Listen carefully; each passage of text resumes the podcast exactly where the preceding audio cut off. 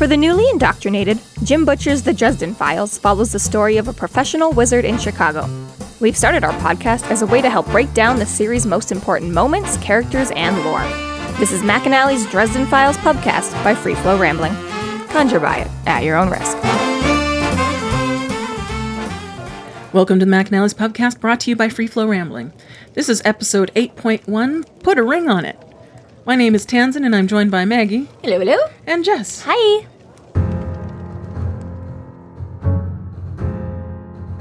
Harry Dresden has faced some pretty terrifying foes during his career giant scorpions, oversexed vampires, psychotic werewolves. It comes with the territory when you're the only professional wizard in the Chicago area phone book. But in all Harry's years of supernatural sleuthing, he's never faced anything like this. The spirit world has gone postal. All over Chicago, ghosts are causing trouble, and not just of the door slamming, boo shouting variety. These ghosts are tormented, violent, and deadly. Someone, or something, is purposely stirring them up to wreak unearthly havoc. But why? And why do so many of the victims have ties to Harry? If Harry doesn't figure it out soon, he could wind up a ghost himself.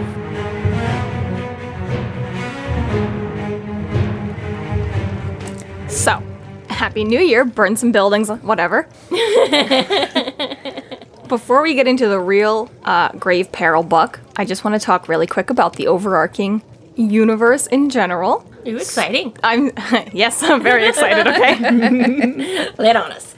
So, we've spoken very briefly before about how, like, we're super sure that time travel is coming, okay? And You have, yeah. Confirmed by Jim, okay?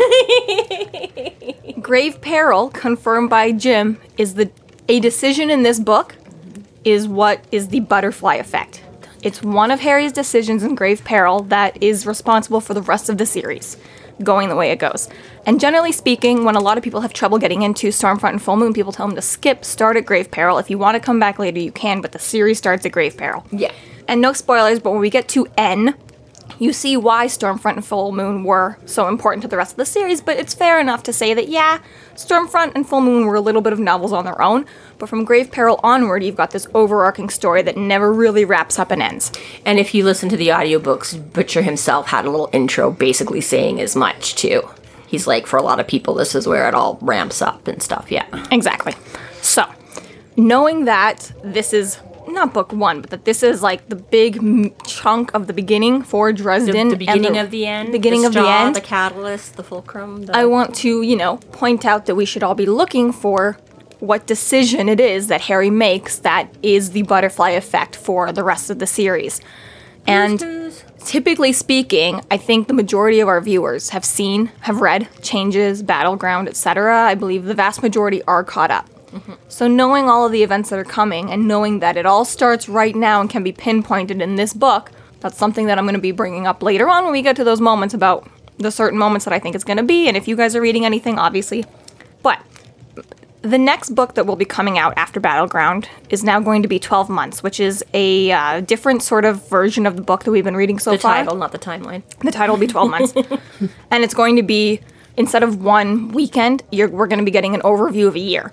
Um, which obviously, if you've read Battleground, you know that It's not. Mab says, like, we'll pick back up in one year, right? So we get a quick overview of everything that happens in that year, and then who knows how far into, into it'll go after that year. Yeah. But we know the book coming after that is Mirror Mirror, which is named after a Star Trek episode where the crew has to fight their evil versions. And it's all like eye patches and goatees and et cetera, et cetera. and it is a, a. I never watched Star Trek, but from my understanding, it is Lamoid. like You. cult not the show. classic, best, like one of the fan favorite episodes or something like that. Like a big.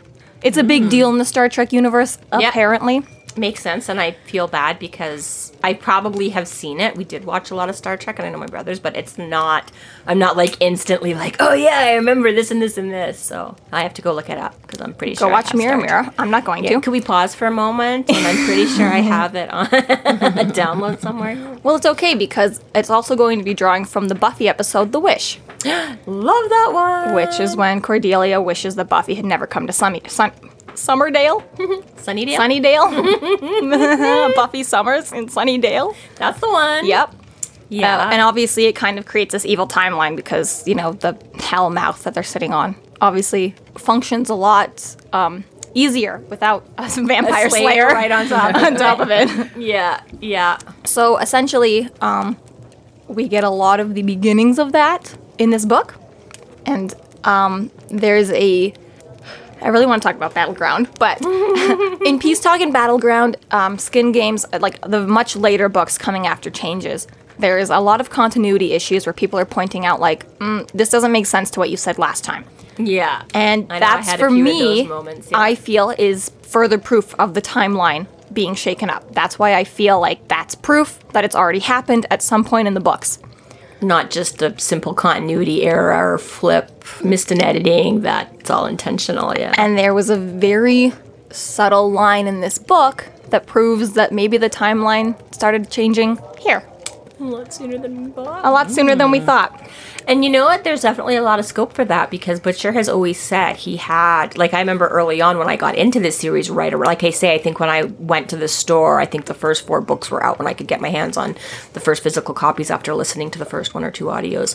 And, uh, and yeah, so like right then I started getting a lot more into, you know, following it and what was going on. And like I say, Butcher was still, you know, not quite as famous and worldly and still had time to like pop onto the internet and chat rooms and things. And yeah, I remember him saying, you know, sort of, because I was like, this book is not like, you never wanted to end, right? You're like, I hope this go, but like, well, not like just dragged out forever. And I remember, you know, early on being excited because he's like, oh yeah, I'm pretty sure I've got ideas for like the first, you know, like, uh, like 20 or so books, uh, right? So now that we're getting closer to that end with like, you know, 17 books out. But yeah, exactly. That was like right, you know, like you say, when he had like Grave Peril and, and Summer Night and stuff like that, he, right? So it's like, you've alluded to that sort of before in the past of, you know, like a throwaway comment in Stormfront. Was it ever really a throwaway comment because he sort of had plans, right? But it makes you, like you say, you start feeling it more and more now, right? That not just like, ooh, hey, I can use that later, but like the in- so much more intention behind inserting those things in and a specific plan as opposed to a laying groundwork. Who knows if it'll ever come up? Yep. And seeing as how you get the majority of the um, full cast is pretty much finally introduced in this book. Yeah. There's a few more that prop up, but the vast majority of the main cast will now be introduced in this book, and then we go from there. It's very exciting to see like where you can pinpoint everyone else's decisions as well, um, because you know Harry doesn't work alone. He's got a lot of uh, allies or adjacent allies, etc., etc. Yeah, much as it so- feels like, or he seems to think he does sometimes, it's, yeah, exactly. He's never actually quite as No. alone as. So it's just something that I want to point out before we really get into Grave Peril that this is what is it? Doctor Strange says in order to defeat Thanos, there's like 14,605 chances to defeat Thanos, and only one of them is the timeline yeah. where they win. Yeah. So exact- that is yeah, this is pretty much like we're gonna see. Did Harry choose that one Which- or not right now? That is kind of. This is fun. I like this because, like I say, I've read the book so many times, but I've never looked through them with this exact same filter. As they say, I've enjoyed the books. I've enjoyed finding new aspects or thoughts or tidbits that I didn't pick up the first time around for whatever reason, you know. But I'm like, I say, I never went out seeking the theories and the hypotheses and the fan chatter about it. So it's kind of exciting that that this is the aspect that you have on so much of this and that you're bringing it because it's so much more exciting. Like again, I'm like, I love this book and I love this and I love this, but I'm like, there's still new things for me to experience and look at and still a whole other like lens and filter to look at it all through now, even though I'm like reading through it again and I'm like, oh yeah, I know this and I know how this relates to that and I know what happens because of this, but it's like, No, I, I'm, I'm I'm torn because part of me is is uh, because I've been going through with this reread and just going as we go. So this is would be this my first reread, and I don't remember majority of the books. Like there's a lot that I don't remember, but it the way you're, you're talking about it makes me just want to skip ahead so fast. I want to know what happens now. Wait, what? Oh, Fuck. Yeah, I mean, even just reading Stormfront and Full Moon this time around with the podcast made me appreciate them a lot more. Mm-hmm. Going slowly through them and picking them apart is like actually like, you know what? I actually kind of do enjoy Stormfront and Full Moon now. Like it might actually be a part of my rereads in the future. It almost makes me. I almost feel like that's a little like what's the word? Not treasonous, but for you. Treacherous? To, tre- no, no, not mm-hmm. treacherous. No, but like not betrayal or whatever. But for you to say that and be like, because I mean, again, I just I mm-hmm. always quite enjoyed them, right? And I've always said they get better and better and mm-hmm. better. And I mean, you know, but it's just so funny. I'm like, you can't say like you didn't like Stormfront and Full Moon. Like, of course you liked them. You had to like them. They were. I mean, I liked no, them enough I to know, continue with I the series, but yeah, I- they weren't a part of my rereads. But- yeah, I just think it's so funny, right? Because I'm like, yeah, I always, but.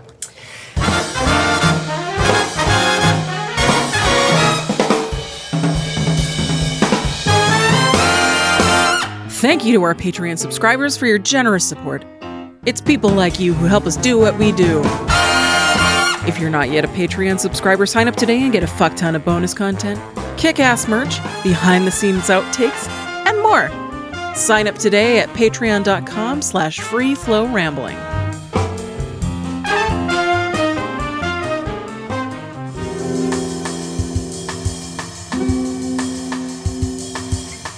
Dresden and Michael race to the Cook County Hospital in the Blue Beetle, where the two have an uncomfortable discussion about Harry's love life. The two make it just in time to the hospital to search for the nursery. So Dresden and Michael are racing through the city in a Blue Beetle.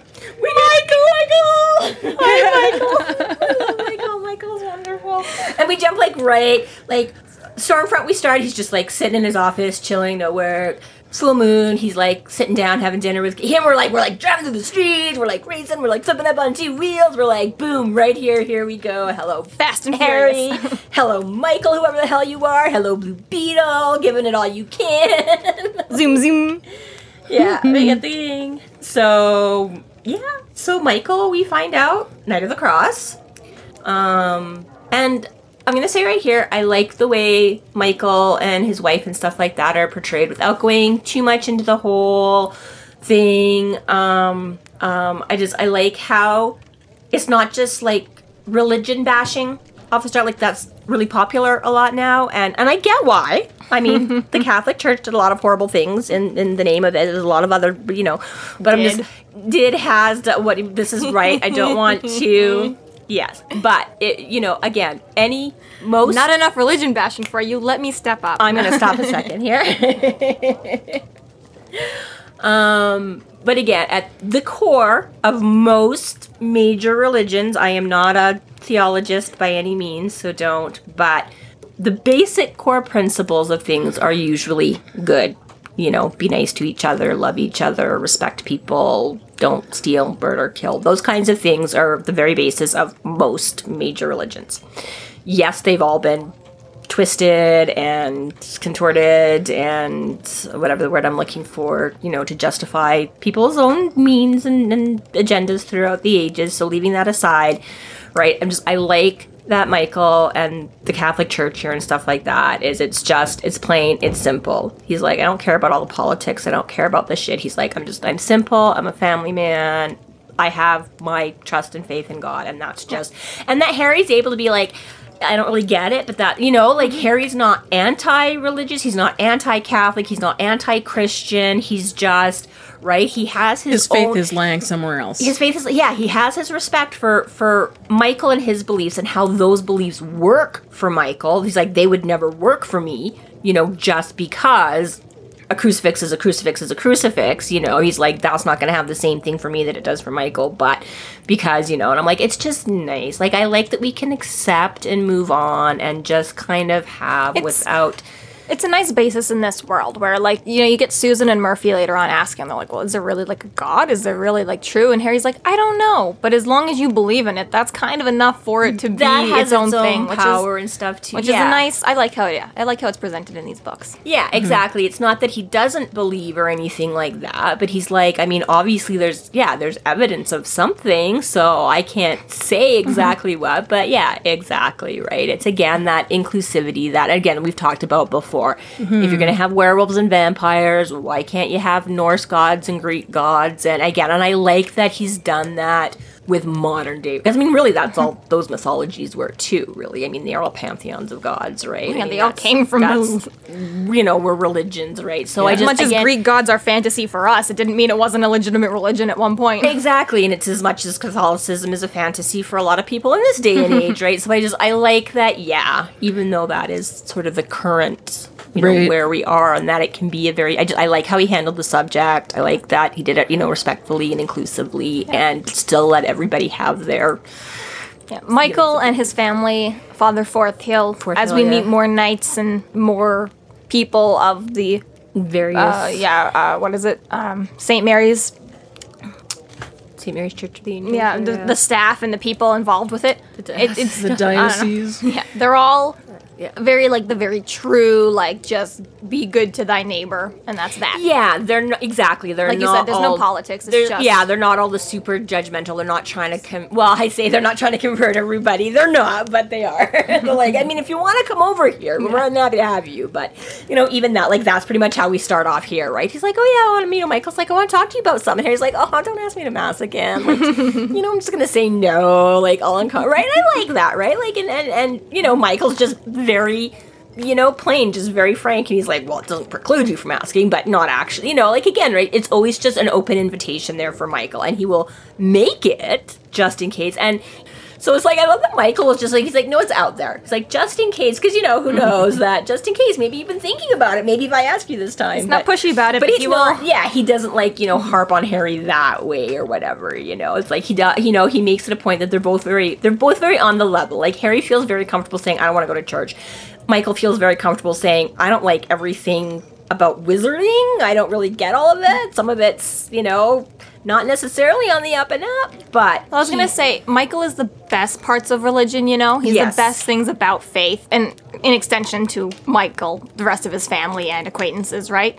But at the same time, you know, both Harry and Michael are both very much like seeing the best in each other. Like even if we don't agree with each other's entire jobs, it's like you're doing yours for the benefit of society, and I'm doing mine for the benefit of society, and for that reason, we can both benefit society together. exactly, Exactly. They're like, you know, they're like kind of like the most um, open communication of all relationships in the books. yeah, probably. Yes, Harry has a lot of issues with being on the level with people, but I like that Michael is kind of the guy where, like, Michael too just has that kind of insight where he's like, Harry. can just call you on You can't lie to me, bullshit. call- Yeah, right? exactly. But even to a point when Harry, like, a lot of the time just doesn't even try. He's like very much, in I think a lot of regards, his most honest with Michael. Yeah.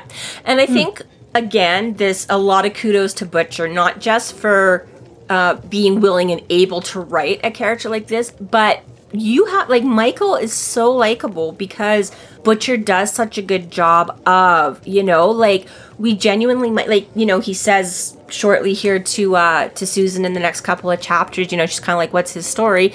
And he's like, oh, he's a righteous man and he's humble and stuff like that, you know, and Butcher does a really good job of putting that across. Like, you know, I'm like, Michael doesn't, he doesn't like, I'm so humble and I'm so righteous. I'm going to remind you of it all the time so you know how, you know, I'm like, just the advice Michael gives, the attitude Michael has, just how he encompasses that character. He's a bit of a perfect character. He's a bit of a perfect character, but Butcher did a good job. He did a good, Yeah. yeah, but not to the point that you hate him for being like, yeah, no, I, yeah. Well, Mike. even like uh, it comes up in D and D a lot where people don't want to play a paladin because it's just a little bit. It, it can be hard to play like they don't want to fall into like a pacifist role or they don't want to do like this whole like How oh you- like always harping on a god or reliant on a god or something yeah, like that. how do you justify what you got to But, do? And yeah, Michael's a really good good character for being like you can still be role model. role model, example, etc., cetera, etc. Cetera, where yeah, like yeah, if he has to go in the thick of things and use a sword, he does, but at the same time, he's got his unwavering limits, and I, that's another part about Michael too, where it's like time and time again,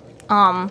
Michael is willing to also just say no. This isn't for me to get involved in. Yeah. Even when the shit is pretty rough, and people are like, "We need you," and he's like, "Nope." And that's part of the world the Butcher has built, where it's like Michael, as we'll learn, you know, he literally can't involve himself in things, or Mm-hmm. if he does anything that will break his own faith, that will break his powers or access to it. Sort of an idea, you know, right? yeah. And so for Yeah. Michael, that means if I make God angry, God's going to take away my powers. And for Dresden, that just means if he breaks his own faith, then his faith won't work, you know. And whichever one is correct, Yeah, comes down to sort comes of the down same to the same of sort of a thing. consequence, right? So I like too when it's like even when the going gets tough, Michael is still so likable when he's like, I'm not getting involved in this, and you're like, but we need you, Michael. But you're also just like so heavy respect for Michael too. Where you're just yeah, like, exactly. Because that's the thing is he does have that line and those things, and and that's the thing is that's what we've talked about Harry. And for good or bad, Harry's more fluid. Mm-hmm. You know, and this is the thing. This is the like like we've all talked about it. You know, like if Marcone offered you a couple million dollars, would ya take it? Well, geez, when you're sitting in your cold, empty apartment eating ramen, if you're lucky. For you know the 27th night in a row you're like fuck yeah. You know like and this is where harry right whereas michael would always you know that's the thing is he's much more and not that nothing ever tempts michael not that nothing you know but he is so comfortable and trusting and relying on that faith to you know not let him take that possible you know that if he has faith eventually something will come through and something will come out and something will you know what i mean? That he's like i don't have to listen to the temptation because i can you know and that's just what's yeah it's nice. It's that that he is able to be sort of much more unwavering in that whereas harry's the one that we see wibble and wobble in and out of the That's another know, thing. Mr. Gray area. then Yeah. yeah. on his training wheels a little bit, you know. Most of the time he's got it and he's on there every once in a while. He, you know, forgets to signal or cuts the corner on a turn or something, drifts over his lane, but you know. Well, it's, it's one more thing about it is that Michael is about 20ish years older than Harry too. I was just and he's a little bit more Established. established and more comfortable with who he is as a person, just in general, regardless of the faith, you know. Yeah. Whereas I, you know, I, I believe Michael's probably been like this the vast majority of his life, anyways. But I was just gonna say, I, I, I, yeah, I get the sense that this is just kind of the kind of kind of who he is. steadfast salt of the earth. But you know, it's not to say that Michael himself 40 year olds are generally more stable than 20 year olds. Well, yeah, not to say that you know he was exactly a perfect little kid. You know, I'm like he might he probably got into a bit of trouble, you know, in his teens or this and that. It's not to say that you know Michael never crossed any line ever, isn't afraid to have a bit of, you know, but it's just mm-hmm. exactly he's much more. You know, on the side of being the good kid and doing the right thing, and you know, as opposed to checking out the wild side, like it just doesn't appeal to him the same. end way, of the don't day, a good man. Yeah, regardless. So that's just one more point too. Is that yeah, with him being as comfortable with his life too, he's also one of the characters that we don't see.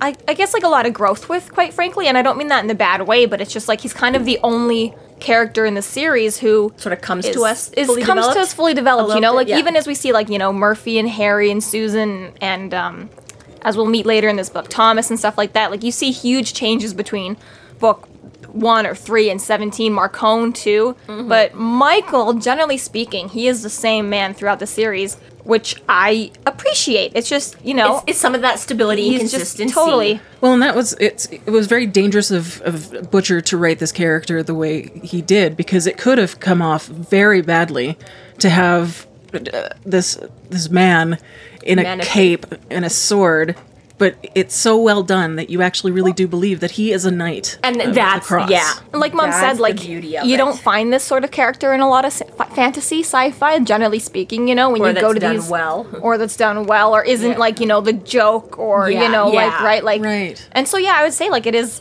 very impressive just how well butcher did with it and again i think that's another part of just how butcher has like you've got the entire world you can have the whole greek pantheon and god god and mm-hmm, a million other things all in the same universe because we've all got it in our same universe. And he also, I mean, Butcher tends to not go into the politics too much, anyways. Like, mm-hmm. you don't talk about.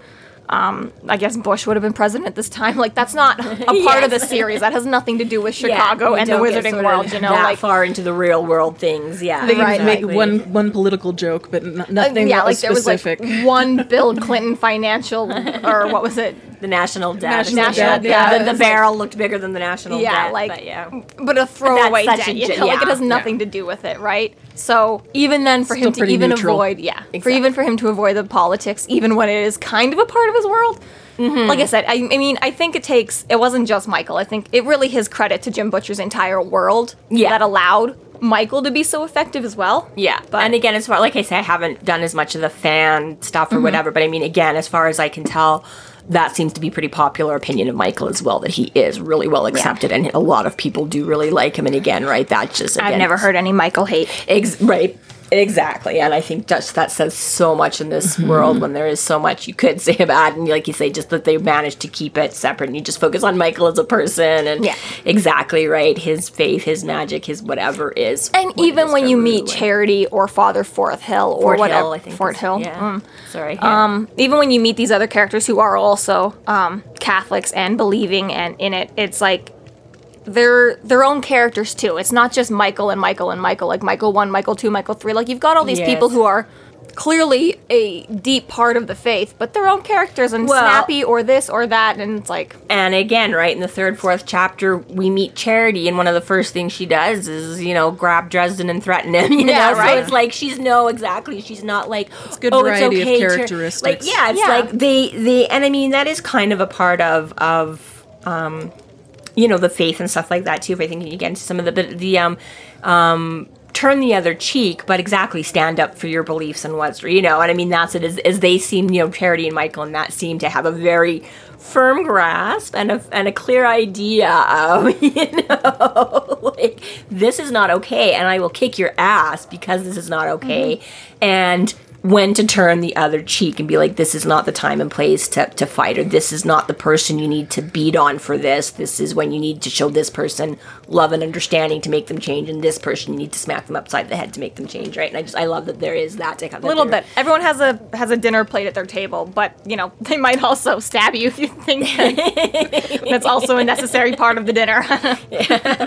That seems a little but yeah, yeah, I you get know. the whole, yeah, yeah. But they're fully fleshed out and body because they have, yeah, they're not just one side. They're not one dimensional, two dimensional characters. They are, yeah. So yeah, we're going along. so yeah, speaking of your Harry sometimes straying from the path. As they're speeding down the road, Michael's asking if they can go any faster. yeah. yeah. And of course, the beetle being the beetle, he's like, yeah, no, we get, get a good gust of wind or something. And but exactly right. He's like, if, and this is what I love about Michael. He's like, if it's if the Lord wants us there, He will clear the way, or the car will go faster. And if He doesn't want us to speed, we won't be able to speed, and that's okay. We'll, Yeah. see, you know what I mean? Like it's just like, you know, he's like, well, Unwavering faith. it, well, yeah, exactly Mm-hmm. right. He's like, well, normally I wouldn't break the law and speed, but we know there's a situation going on, so if it's okay for me to bend this rule for the greater good, there you go. We can we can get there. I just brought up how Doctor Strange told Tony Stark that there's like uh, 14 million. 14,605 chances to defeat Thanos, but he doesn't tell Stark what they have to do to do it, obviously, because that'll ruin the timeline or That'll- anything like that, right? everything and if you've changes seen. Endgame and you, I hope have. 'cause, I have.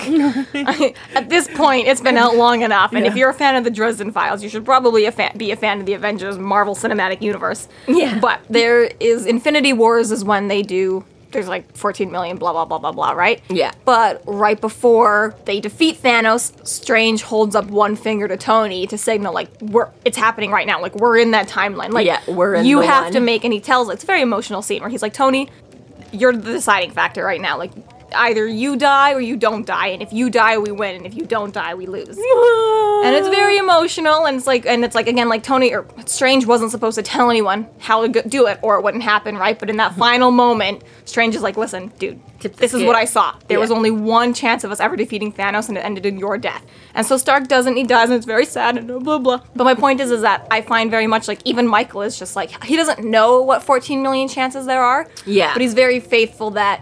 God is gonna always put them on that one chance. Yes. Yeah. So he's like, I don't need to know because I know no matter what, we're always gonna be that number one. That's yeah. And if it's not today and it's not tomorrow, it's because that number one chance is in 10 years and it has And to go like this somebody for it to be okay then, you Yeah, know? Like exactly. he's just. yes. And that's And it's- what makes him so confident. Yeah. I I think it's also just a little bit more of like the silver lining always to have Michael in mm-hmm. the books too, because Michael's a little bit always like, even if we lose today, God has a better plan. He's gonna make it okay. And even when Harry's like, hey, shut up, like we just fucking lost, we got our shit handed to us. Like, Yeah, yeah, Be yeah. quiet. And Michael's like, no, it's cool, it's cool. Like this, like maybe we didn't save the day today, but like for all we know, like it saved your life tomorrow or something like that, right? And it's always a little bit like. Keeps oh, the books Michael, from you being keep- so dark, It yeah. keeps the books from being dark. Just having Michael just that unwaveringly faithful, and it's almost like it's having like I don't know, like Butcher wrote his own uh, hype man almost for this series. Like it's almost like Michael every book is I've like it's gonna be okay, guys. Like Yeah, I know the books seem really really bad, but Michael is always here in the background being And like, you know it's what? good, it's guys. True. You always feel as soon as Michael shows up, you're like, okay, now things is are a breath of get- and relief. I've never really thought of it like specifically, you know, broken it down in my head in those terms, but yeah, exactly. It's um.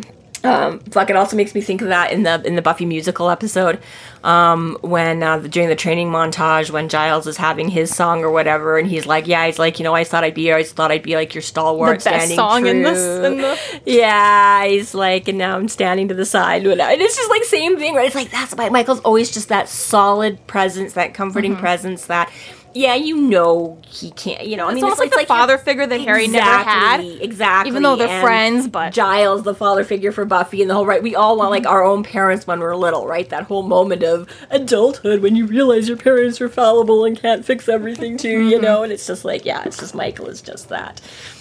But yeah, speaking of father, so he's like, I love this because he's like, he's like, oh yeah, I want to talk to you about something, and Harry's like, oh, like all uncomfortable. It's like, oh no, you think you're uncomfortable now? you wish he'd asked you to mass.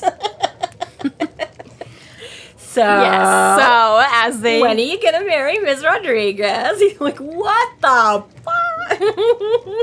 I love that moment. where It's you get off so asking questions awkward. like I this. know, and I don't think any of us saw right. Like the first couple pages, I'm right exactly. I was because we don't know Michael. This is all we've seen is they're riding in a car. We don't even know officially Michael's a knight yet. That mm-hmm. comes, you know, in a couple more pages when they're right. But you get like okay, like establishing your character very quickly. Don't ask me to mass again. Oh, okay, he's got some Catholic, do- right? But it's just like he jumps straight to the other. Right? He's like, Right. no. So when are you gonna marry her? And you're just like, what? What? Wait, what?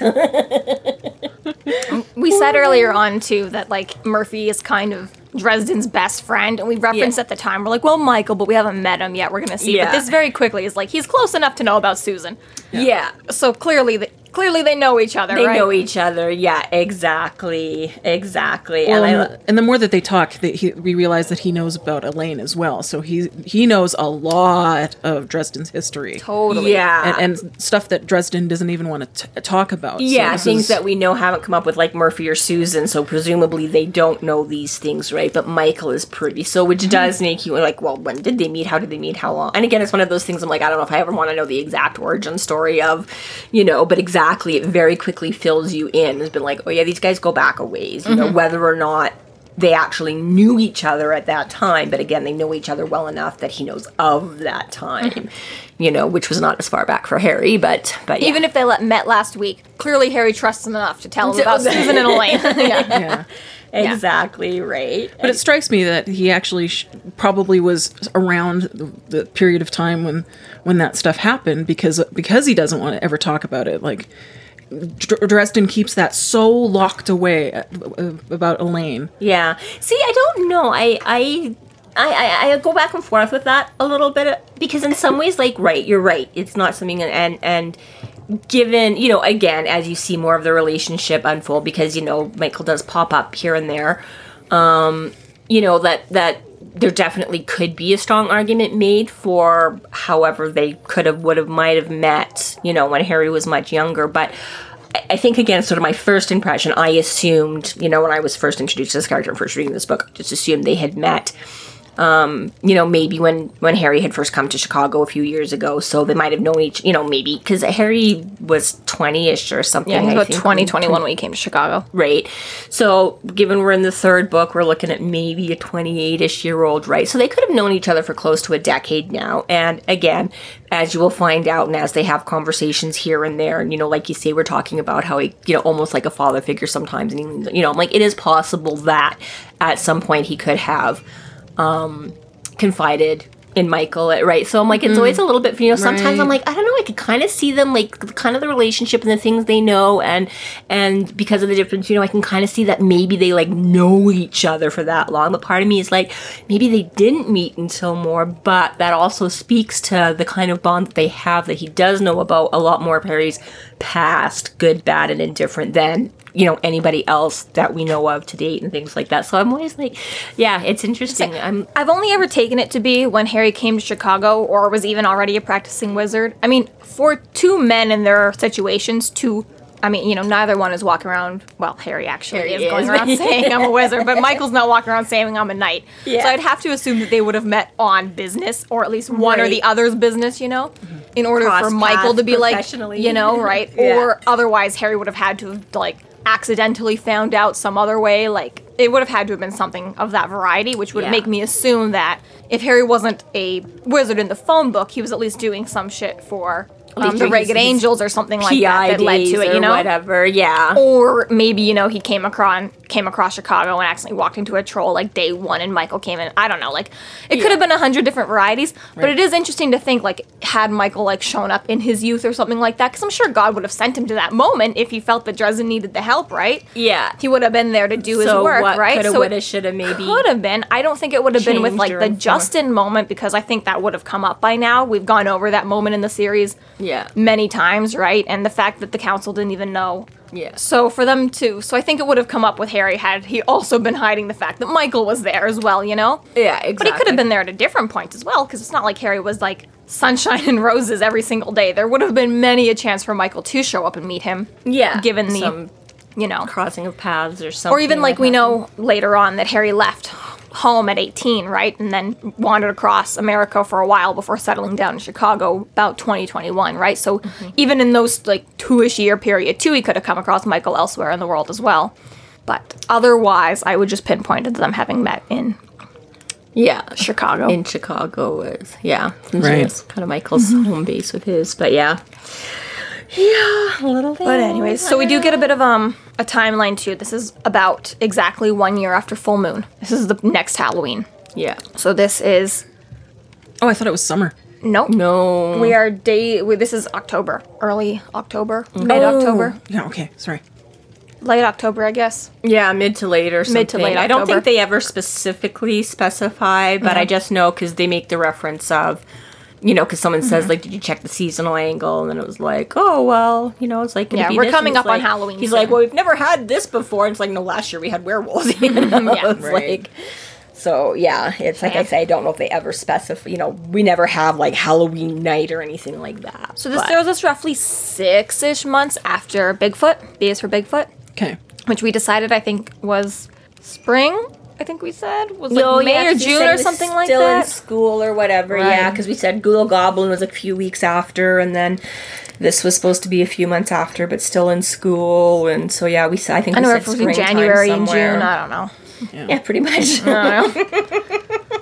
Several months into the school year, but not Yeah. summertime yet. I don't so know. Does it matter Whatever. we're It's not the big matter. Just Yeah. pointing us how far ahead we're jumping. yeah, yeah. So another six months on or whatever. So Give or yes, take. lovely little awkward conversation. I love. Oh, you're sleeping with her, are you? and again, it's just you know he can convey what his opinion of the right thing to do. The nice is. thing about Catholics is they have so many tropes that you really don't have to be on the nose with it.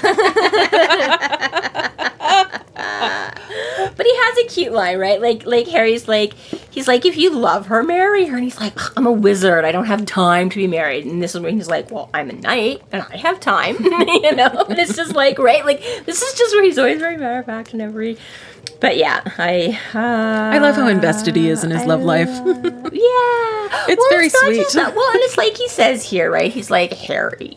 He's like, you of all people should know the power of words and that, right? And like that, like I just love that he's making his point, like making Harry realize, like, yeah, it's not necessarily how long you've been with her or what you guys are doing or what. The point is, is that, like, yes, you love her. Like, and again, it's sort of, I think, emphasizes a little bit that while Harry is not the same sort of religious or, you know, direct moral compass, but again, it's like Harry's a pretty decent, you know, Harry's not just going around seeing how many chicks he can bang and how many notches he can get in his headboard, right? Like, it, it's showing, you know, Michael is emphasizing the fact that, like, well, you've been with her for this amount of time, you're sleeping, like, you don't just sleep around for the sake of getting off. So if you're sleeping with her, you love her. If you love her, tell her you love her. If you're telling each other you love her, get me, you know what I mean? Like, he's just sort of laying out the steps for Harry. and again, just sort of shows us a little bit more, too, that really it's like Michael's the one pointing it out, but it's like, this is Harry, you know, like Harry's beliefs and, and morals and priorities and things like that, and just making him squirm, which is always fun because I don't always love seeing Harry get bashed. I feel bad for him getting bashed sometimes, but I, I no objections to seeing him squirm. and this is one of I love about Michael. Michael's good at getting us some Harry squirm. So, and again, the same line that I don't know if just this is like one of Butcher's like favorite lines early on, or if it just was supposed to become kind of like a running joke. But Oh, the, the- the, yeah, what? It belongs on the set of El Dorado. It belongs on the set of El Dorado. exactly. Like this is the third time or fourth. Faith said so. The first time was technically Stormfront, but yeah, it, it Faith says it to him Yeah. in in um, Restoration of Faith. Murphy says it to him when we meet her going into the Madison Hotel in Stormfront. Michael now said, yeah, I don't think anybody says it specifically to him in Full Moon, but it says it, again, you know. And I'm like, was this supposed to be a thing? Like, did you just sort of forget you like you just you I like think this it was in the concept and graphic just kind novel of- too. I was gonna say, I'm pretty sure it was on graphic Yeah, novel. was it I, I think in- uh, in- what's his name? Carmichael says it. Does Carmichael say it? I think, in I think- Welcome to the Welcome to Jungle. the Jungle. Oh, okay, maybe. So there Yeah. you go. For I'd have to, yeah. But I just, you know, I'm like, was this supposed to be a thing? Like, cause I'm like, again, it would have been There's just if- one way to describe that jacket. I was gonna say if it had continued on in like every book, then you just would have been like that. You know, it's kind of like um. Oh God, what is uh, Roadhouse, which is a movie and much shorter, but Roadhouse with um, Sam Elliott and um, Patrick Swayze in that. And there's kind of a repeat, you know, what I keep saying about Patrick, they're like, oh, I thought you'd be bigger, you know, because he's supposed, he's like this bouncer guy and really intimidating and really, you know, and then everybody meets him, they're like, I thought you'd be bigger, and right, so that kind of was like the running, right? So I was like, it was almost something like that, you know, because it was like, but I'm like, it doesn't quite carry on long enough, so I'm just like, I don't know if it was Yeah. just you really like that description. Harry gets scarier and people just- get more afraid to say it Maybe later. that's all, but it's just, but yeah, it was just funny. It was like that was something that did strike out to me. It's just basically like almost word for word verbatim every time. It belongs on the set of El Dorado. He spends too much time in the Never Never, and nobody's seen El Dorado. Right, yeah. There's um one part here though when Harry is getting upset with Michael and he goes stars and sky like, but it's supposed to be stars and stone. It does eventually. I noticed He that. He says stars and sky. Yeah, he says a couple different variations, Yeah. a couple iterations of it. I think we get like a, a sky and sun or something like that, or sun, you know, and then eventually, yeah, it kind of settles down into. So again, I don't know if these are trying out before he finally settled on mm-hmm. that as, or whether it is one of those things where you can sort of any of these things are kind of wizardly. Well, the only thing is, is that we find out from who we don't know yet, Ebenezer. Eventually, he's like, "Don't say that. You don't know what it means in regards to stars and stones." Yeah, and that's- and that specific like, iteration way- clearly is like yeah. a curse to something very specific, right? So Yeah. the whole stars and skies. Like, is this just Harry being like a dumb kid who doesn't say the phrase right, or is it really just Butcher who's just like, I don't know what I want it to be in? yeah, exactly right. But yes, I did notice. Or is like, this, the first further proof of timeline when star it was a stars and sky, it wasn't stars and stones, but something changed Oh in my god! Like instantly in the first two pages. It starts really quick, guys. but yes, I I did pick up on that this time Yeah. around too. That's like, oh, I think this is the first time we've heard the variation of that phrase that yeah as, as it comes up here will become much more familiar to people further down the road. So yeah so behind all this sort of banter and lighthearted you know we still get that harry is like racing through the streets. Obviously they're on a schedule. Obviously some they get there. He's pulling out michael's pulling out the sword and they're like you have to with keep and and harry's grabbing his staff and his rod and his dust and his thing and all right and they go storming in and it just ends on like the best note ever. Like grabs this poor orderly um you know whose expression is utterly um sorry where is it grabbed the arm of the first orderly i saw he blinked and then gawked at me from the tips of my western boots to the dark hair atop my head he glanced at my staff and rod rather nervously and at the silver pentacle amulet dangling at my breast and gulped then he looked at Michael, tall and broad, his expression utterly serene, at odds with the white cloak and the broadsword at his hip. And he takes a nervous step back. He's like, uh, baby, okay, help you? yeah, can you tell us where the nursery is? Like, I just, like, love, like, you come this whole big, huge culmination. what the fuck? I was I Welcome to remember- Grave Peril. Oh, I love that the first time reading it. Yeah. Can you tell me where the nursery is? I like that you brought up at the beginning how Stormfront started, how Full Moon started, and how this one really hit the ground running. yeah. Because I think, you know, Butcher does a really good job just grabbing you in that first chapter. Like, time and time again. He's always just like, all right, here we are. Middle of action and go. Yeah. Right? And go. And yeah. In another lifetime, he'd be a great director, I'm sure. This concludes our episode 8.1 Put a Ring on It. Thank you for listening. You can find us online at freeflowrambling.com and mcanallys.ca. There we have links to our other podcasts, social media, and other fun tidbits.